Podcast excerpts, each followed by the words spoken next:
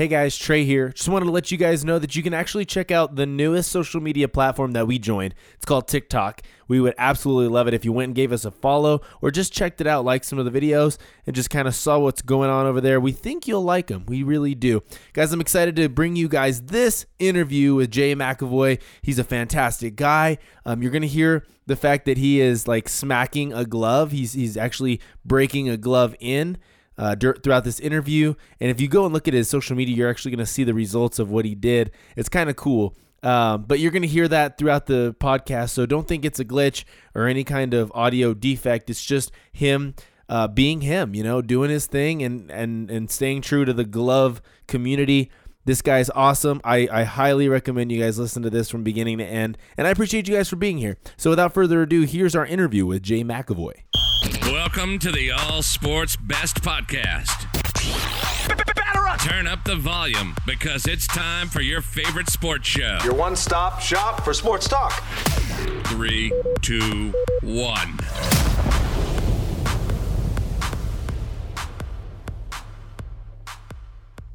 Hello, everybody, and welcome to All Sports Best. I'm Trey Gonzalez, and I'm very excited to introduce this next guest. We've actually had contact with him um, off and on for the last year or so, and uh, we had him on the Instagram Live. He's a great dude, a, a, fantastic Instagram, by the way, guys. You have to go and check it out. It's at Pickle the Beast 417.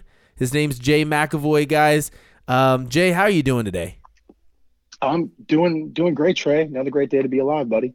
Yeah, absolutely. And Jay, I want to talk about like what you do as an Instagrammer, as a glove expert, as a person that has a, a, few great causes that you get behind. Can you tell me just a little bit about yourself as far as like what your causes are?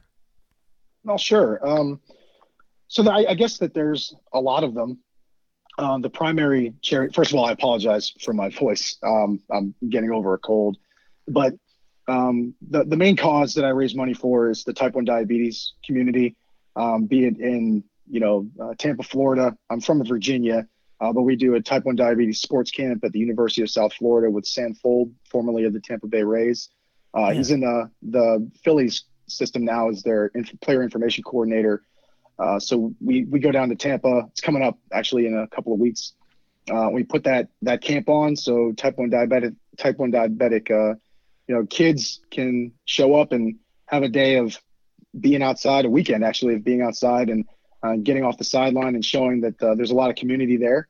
Um, as far as Instagram goes, you know the support of the T1D community has been amazing from baseball glove enthusiasts, from pro athletes, from um, other T1D afflicted adults. And um, I also have a lot of causes for actually for random people. You know, if you come across, um, I came across a, a, young man in Utah who was in a pretty terrible car accident and um, raised money through selling baseball gloves and took in donations uh, in order to pay for his medical bills. Um, he's doing a lot better. Uh, it was a really bad crash in June, uh, and he's been in and out of surgeries and a lot of hospital visits and um, same thing for our our man Vince, uh, glove trader dad on Instagram, who is battling mm. um, multiple myeloma, uh, which is a rare blood cancer. So, you know, raising raising money for, you know, it's it's not always going to be some sexy cause. It's going to be the the the regular Joes like you and I that that are overcome by life sometimes, and things happen, and I, they need to know that um, people are behind them, and you know even the the kindness of strangers. Uh, it's important to to do that as much as we can for as long as we're here. Yeah, and I and I really appreciate. I want to tell you that too. Uh, we I do really appreciate all the things that you do because you know everybody says they want to do something good for the community. Everybody says they want to get out there and and really get things done. And some people, you know, you just don't get around to it and things like that. You're actively doing things like that to really make a change in people's lives. It's pretty awesome to see. And you're doing it through gloves. So, you know, I, I want to know a little bit more about what your glove expertise is. So, can you tell me a little bit about like what glove is on your hand right now? And uh, then I got some more questions for you actually about some gloves. Oh, sure. Uh, well, it's funny you bring that up because there is a glove on my hand. Um, it's the new uh, Wilson A2000. Um, Super Snake Skin SA 1275, which is the uh, Osso Lab limited edition glove that they just came out with. It just arrived today, so I'm beginning the break-in process. I really like the pattern uh, a lot, so I'm going to put this one through its paces in the coming days. Um, I, I, would say that my curiosity turned into expertise when I was very young. Uh, I grew up with my twin brother and my my parents. My brother and I are adopted uh, by a former nun and a former Catholic priest uh, in PG County, Maryland, and um, they adopted us when they were 43 years old, and you know they took that vow of poverty very seriously. So we grew up uh, pretty you know lower middle class, and you know there were some lean Christmases, and there were some times where we would go wanting, but we always had each other, and you know when we started playing sports and we started, you know, I'm 37. I was collecting baseball cards in the late 80s and the early 90s, but I always wanted, you know, a really nice baseball glove. And because we couldn't have one, I kind of would just kind of dream through looking at these baseball cards. And the more I became fixated on them, the more I wanted to learn about them. And that kind of curiosity has persisted to this day. So, um, you know, going through high school and college, I would save up for the one that I wanted. And, you know, I worked at hell, Chuck E. Cheese for two years and a fish store. And wow. my brother and I got fired when we were 12 for killing a hedgehog. oh, really? Story for, that's a different story for another podcast. Sure. Right? But, um, you know, when I was 16, I was at Chuck E. Cheese for like two years. So, um, so it's funny. My, my wife and my daughter were just at a birthday party yesterday on Saturday at Chuck E. Cheese. And she asked me if I wanted to go and relive that trauma, and I was like, "No, nah, I'm I'm good. You can you can take her. It's pass. fine." Yeah. Um, and you know, just kind of as I got older, the the love of baseball gloves never went away, and uh, I've always wanted to be you know smart on them and, and know as much as I can about different patterns and shape, sizes, and colors. And um, you know, since 2011, when we started being able to like fully customize gloves uh, retail it's been it's been really just a lot of fun uh, and then entering the social media space in 2014 there's just so many like-minded people that just love baseball gloves. So i'm just a, you know privileged uh, and honored to be a part of the social media community that that loves baseball gloves. And i'm, I'm just as honored uh, to be somebody that people kind of come to for questions on different patterns and, and things like that. So i mean i have a, a lot of them and uh, it's always been trying to been geared towards education so I can, you know, help um, educate other people on on what they want to buy. Sure. And then um, I get smart on it as well, so it's mutually beneficial. Yeah, and it's really cool because I guess as I think about what a baseball glove is, it's probably one of the most unique sporting pieces or, or gear pieces that you can get in sports. You know, it's made out of leather. It's beautifully crafted. Sometimes done by hand, and uh, you know it's just not something you get in any other sport. So you really picked a, a beautiful piece of gear, I guess you could say. Well, thanks. Yeah, I, I think that that gloves are very special. I think that um, they all tell very unique stories, and I think that I can carry some of that to uh, to use a baseball glove to tell uh, even more transcendent stories outside of just the game itself and what you would use it for. So I use baseball gloves as a vehicle for acts of kindness, and um, I give a lot of them away in exchange for acts of kindness in order to um, kind of promote the the ripple effect and, and paying it forward. Um, I've worked very hard in my life, my wife and I included. You know, we I've known her. We've been together since 2001, and she's known about this obsession since she met me. And um, it, again, it persists to this day, and it's not gonna, it's not stopping. So she knows what what I use baseball gloves for, and um, and knows exactly what I want to get out of my life using them. So um, it's really great having her in my corner for for this. I know this is a really tough question, but what is the bet? You could only have one glove for the rest of your life. All the rest, all the rest don't exist anymore. Which glove do you choose? I that is an incredibly difficult question. And if you um, don't choose, you don't get any gloves. Wow, what about that? Oh, oh, that's that's what a double-edged sword that is. Um, so my my current gamer is, I mean, I can tell you exactly which glove it is, and it's um, it's a Wilson A2K 1799. Um, and it's not just because I'm a big fan of the pattern, but um, it's a it's a custom in uh, coal uh, walnut and vintage tan, Okay. and I got it in February about three years ago, and it was uh, it was actually given to me. About 20 members of our Instagram glove community got together to say thank you for my charitable efforts and acts of kindness towards others, and they all pitched in and they designed that for me. Uh, well, actually, I designed it. They tricked me into designing it, and um, Really? and and they they purchased that for me, and I I game that glove this day. So I would I would say that that one is the first one that comes to mind if I could only keep one. Okay, very good answer, and that's really cool. I, I don't. I, I'm curious as to how they tricked you. They're just like, "Hey, can you design this glove? We want it." Yeah, no, um, a member of the community, um, her name is Jen, and uh, another member named Sam. Uh, you know, Sam came up with the idea, and Jen kind of messaged me, and she she uh, kind of solicited everyone's um, custom ideas, specifically uh, targeting me. But I didn't. I don't really post that stuff online, so Oh. she was trying to goad me into creating a design and i was like no i don't it's not i don't do that. It's not a big deal. I, I don't talk about gloves that i want. I talk about gloves that i have and uh, educate people on that. And she's like ah, come on. And i'm like all right fine. Uh, i put it out there and then a couple months later this uh, glove shows up. I cried when it showed up. They they forced me into an instagram live uh, stream to open up the box. Oh wow.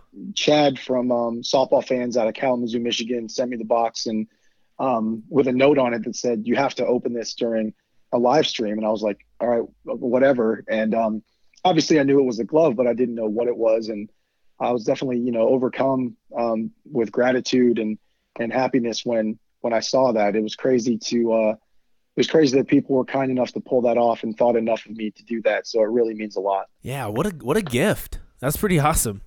Yeah, yeah, I, I broke it in right away, and uh, it's been uh, my go-to baseball glove for games since since that day. So uh, it's a constant reminder for me about being kind, and um, you know, you don't necessarily, I don't need anything from it physically, you know, but um, it just means a lot to to wear that glove and and to use it, um, at, you know, just to pay homage to to the people that you know put their hard-earned money and faith into me. So Yeah. it just means a ton.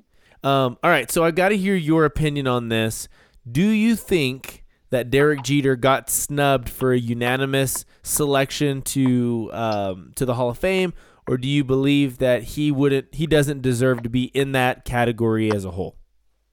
Well, so first of all, that's a tough question. Um, first off, I think that Tony Tarasco got snubbed in 1996 when Jeffrey Maier reached over the rail uh, on a ball that Derek Jeter hit in that divisional series. So I'm still reeling from that. Um, how many years ago was that? 20, a million years ago. I'm Yeah. still thinking about. I'm still thinking about that. Um, I, I don't necessarily have a problem um, with uh, Mr. Jeter being at 99.7. I know that people are looking at precedent from uh, Mariano Rivera being unanimous, who really revolutionized the position as a one inning closer. And I think Right. that uh, the right amount of respect needs to be paid to a, a man similar to you know a guy like Trevor Hoffman, who uh, existed in that era of one inning saves and just dominated it. Um, as a hardcore, you know, Ken Griffey Jr. fan, um, when he wasn't voted in unanimously, I was a little bit disappointed. Sure. But then if you go back, I mean, just historically, you know, guys like, uh, you know, Jackie Robinson were not unanimous, and you consider the impact that Jackie had on the game, um, and still wasn't voted in unanimously. And in thinking about it, he only, as a first ballot Hall of Famer, uh, he only hit 77% of the vote in 1962. Wow. So, you know, it wasn't, it was close. I mean, to, to, to think that, you know, Jackie Robinson would have had to wait a year, um, you know, in order to get into the Hall of Fame would have been ludicrous. So, you know, guys like him, obviously I, I grew up as an uh, Orioles fan. So, you know, uh, Brooks Robinson in 1983 wasn't unanimous either. Bob Gibson wasn't unanimous. So it's pretty high, but you know, um, I think that there's a lot of sacredness for unanimous, and uh, I think that the you know social media makes that voice uh, a lot louder in terms of people's disapproval of him not being at 100. percent So yeah. I pers- I personally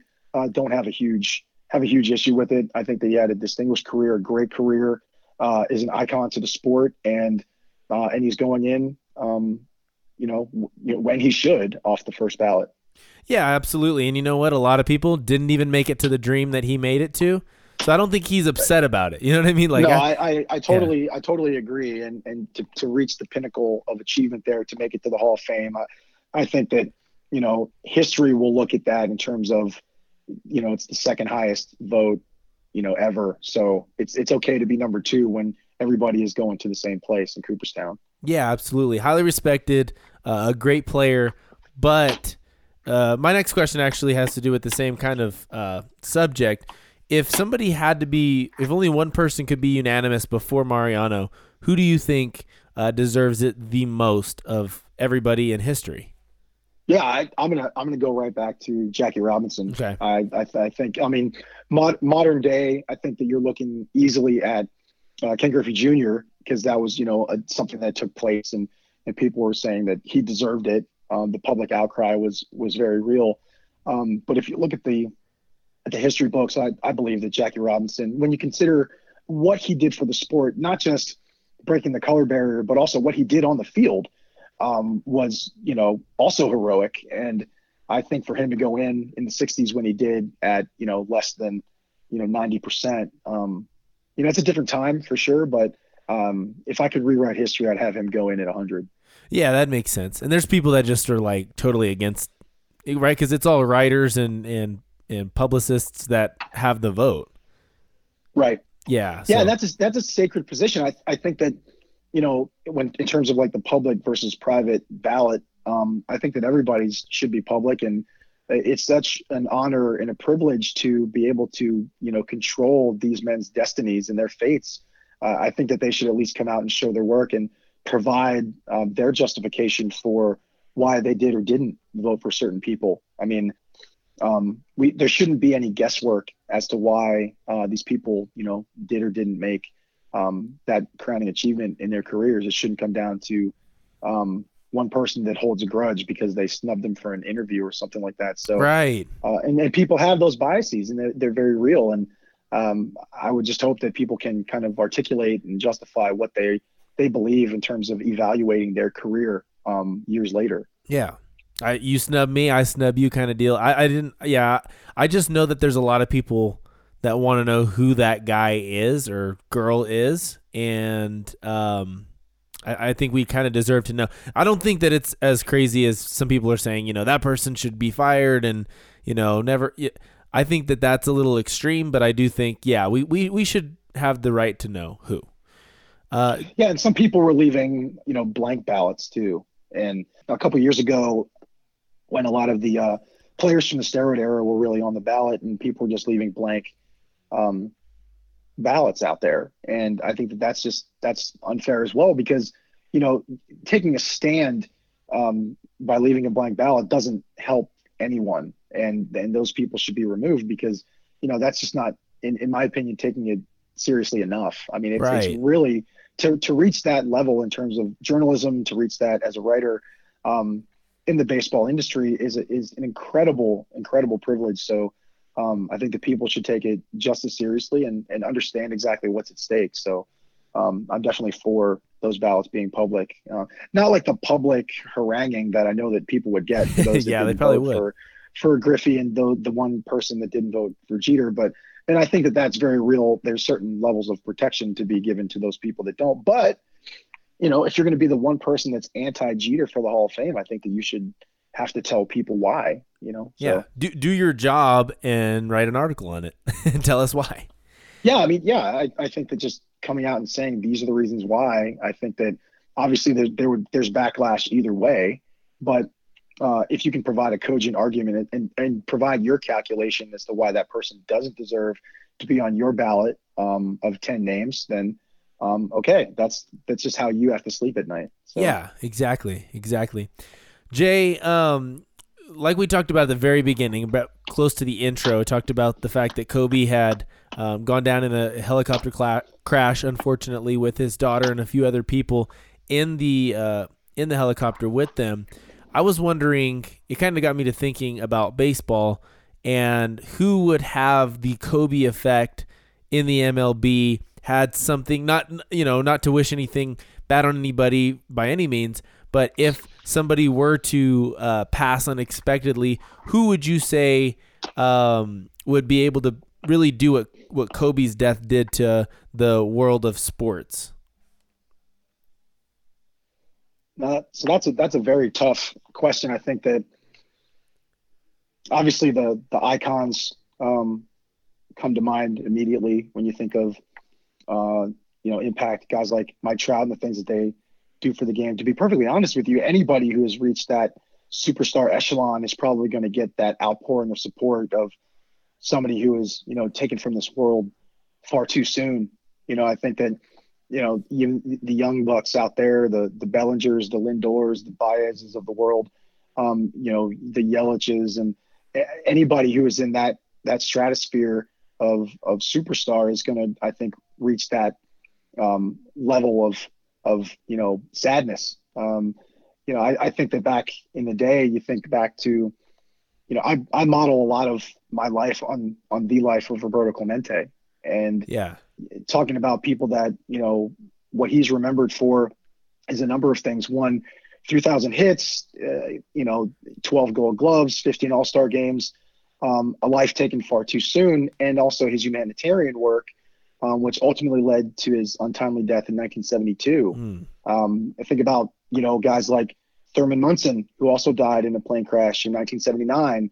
Um, unfortunate uh, people like Darryl Kile, like you know Nick Adenhart, like Tyler Skaggs. I think that mm. um, the baseball community is very tight knit, and even though the majority of people hadn't heard of a guy like Nick Adenhart, it's just you know that same feeling that resonates of this shouldn't happen, you know. And I think that um, that same feeling persists with with Kobe is like that's not how this story should end. Right. So I think I think that you know the the prevailing sentiment is um, you know it would be it should be anybody in Major League Baseball. It should be anybody, period. But for those that are publicly, you know, pr- playing a professional sport, I think that for baseball, it you know, it's such a close knit community. It, it, would be anybody uh, that honestly passes away, and um, it would be even more so nationally for um, you know somebody who's kind of transcended regions, like a you know like a Jeter or at the time an A Rod or um, guys like that. So I guess that's a kind of a a cop out answer. I saying that it could you know anybody, but um, right. But I mean, obviously it, your tier one guys like a Mike Trout would would really cause um, a lot of sadness uh, nationwide because you know it's just a career left unfinished, and it's just unfortunate um, to to see that happen in front of your eyes. Yeah, absolutely. All right, Jay, we're going to move into the random questions section that we're just going to kind of get going.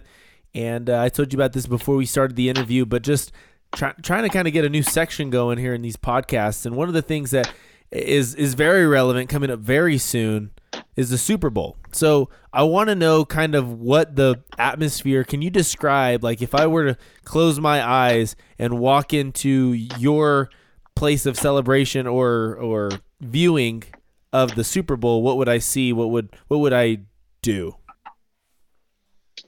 Um, well, it would be probably the most boring um, scene that you've ever seen. Wow. Because, well, I mean, you know, I haven't had a, you know, I, the last time that I had a Super Bowl party, uh, the Giants beat the Patriots on, um, you know, the David Tyree catch. Okay. That was in our, I guess, our townhouse years and years ago.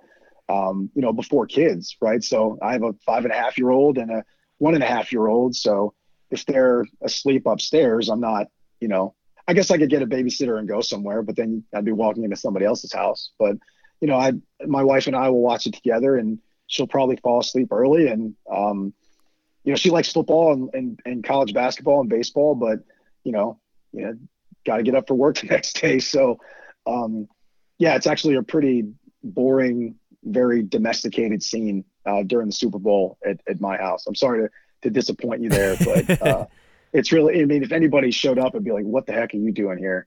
So you know it's you got it's, me um, sad jay.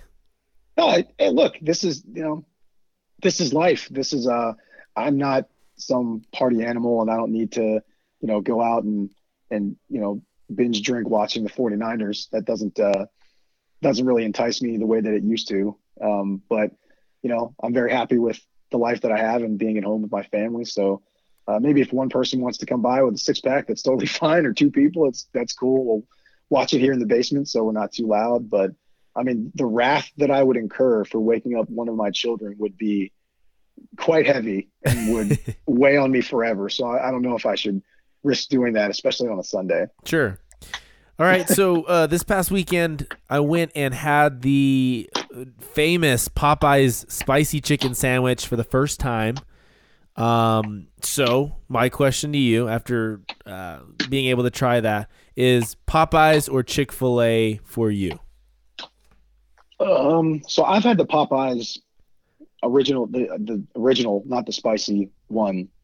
Um, and what I liked about that sandwich was I liked the sauce that was on it, and um, I like the the thickness of the pickles that they put on it. So for kind of a bit of a novelty, I, I give the nod to the Popeye sandwich. But in terms of the consistency that I like, I just like the Chick Fil A original chicken sandwich with extra pickles. So um, I think you know for for one time experience, I really like the Popeye sandwich. But you know if, if I need a if I really want a, a good chicken sandwich, I'm gonna I'm gonna go to go to Chick Fil A.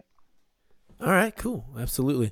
All right, Jay. Um, if you were to be a superhero on the baseball field, and you could choose any superhero you could be to to help you to be just a better player or superhuman altogether, who would it be?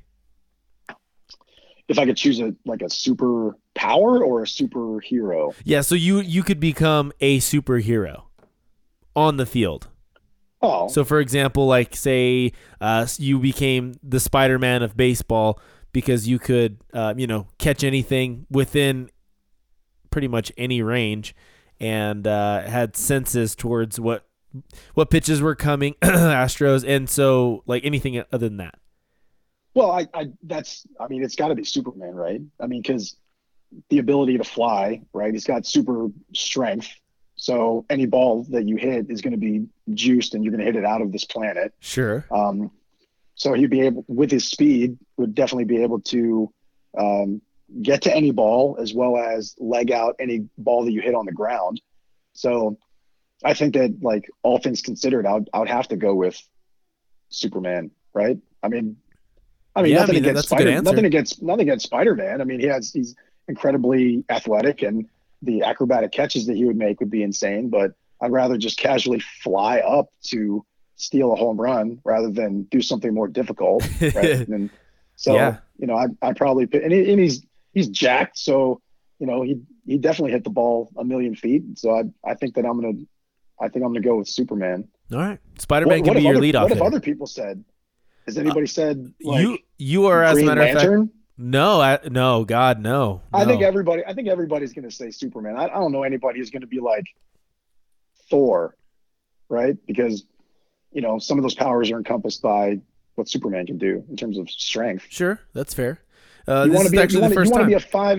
You want to be a five tool superhero. You want to be a five tool superhero baseball player. So go with Superman. Have you ever seen Captain So- Marvel? I haven't. Oh, Do I need to? yeah, you got to check it. You got to check it out. But yeah, that she basically is Superman. Well, Um, I, I will bestow those powers upon my daughter so she can be the first uh, female in the in the major leagues. Then Exactly. I'll give, I'll give I'll give her all of those superpowers, and she can break all kinds of barriers that way. the MLB is to have umpires wear mics during the 2020 season. What do you think about that? I think it's fine. I actually really enjoy a lot of the the, the, the candidness that we get. The, a lot of the mics pick up. I think that uh, well, it's usually negative, but a lot of stuff like when you know Terry Collins came out and was screaming at you know one umpire and um and people are trying to figure out what he meant by saying you've got our ass in the jackpot and I think that I think that those sorts of conversations, which would normally not see the light of day, as colorful as they can be sometimes within you know reason and to be aired on television, uh, I think they're really cool. I like the way that you know like NFL films would um, be able to hone in and get mics on players on the sideline, and I think that you know uh, managers could could wear mics too because uh, we'd learn a lot more. I think about internal strategy and some of their calculations going into you know in-game situations and um, in the moment. And and I don't think that it's bad for the game to to pull that curtain back a little bit more, unless people are just literally just screaming at them all the time. That's a different story. But I definitely am, am, am for more content in that regard. Yeah, absolutely. Okay, cool. I like I like that answer, and yeah, it's going to be interesting to see for sure. Um, and we need some more thirty for thirties, and this could be one right here. Umpires. Yeah. Well, I, well, especially with you know at the advent of um, an electronic strike zone, I think that listening to them kind of, you know, um, lament about you know the human element entering into the non-human element entering into games, and I'd be interested in miking up the players during spring training and minor league ball when it's being used, just to see like what are they talking about when this thing is being incorporated. So now is actually a great time to to get that window of of context into what they're thinking about the way the game is changing. Yeah.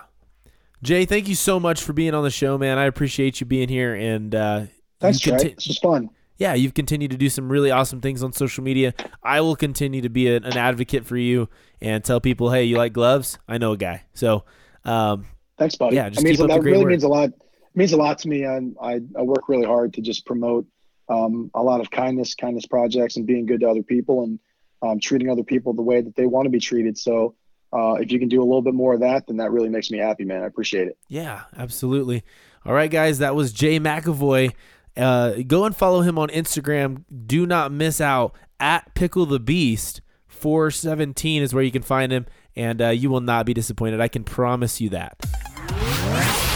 Thanks for listening to the All Sports Best podcast. Give us a five star rating on Apple Podcast or Spotify, and follow us on Facebook, Instagram, or Twitter, and join the conversation. Till next time, this is the All Sports Best podcast.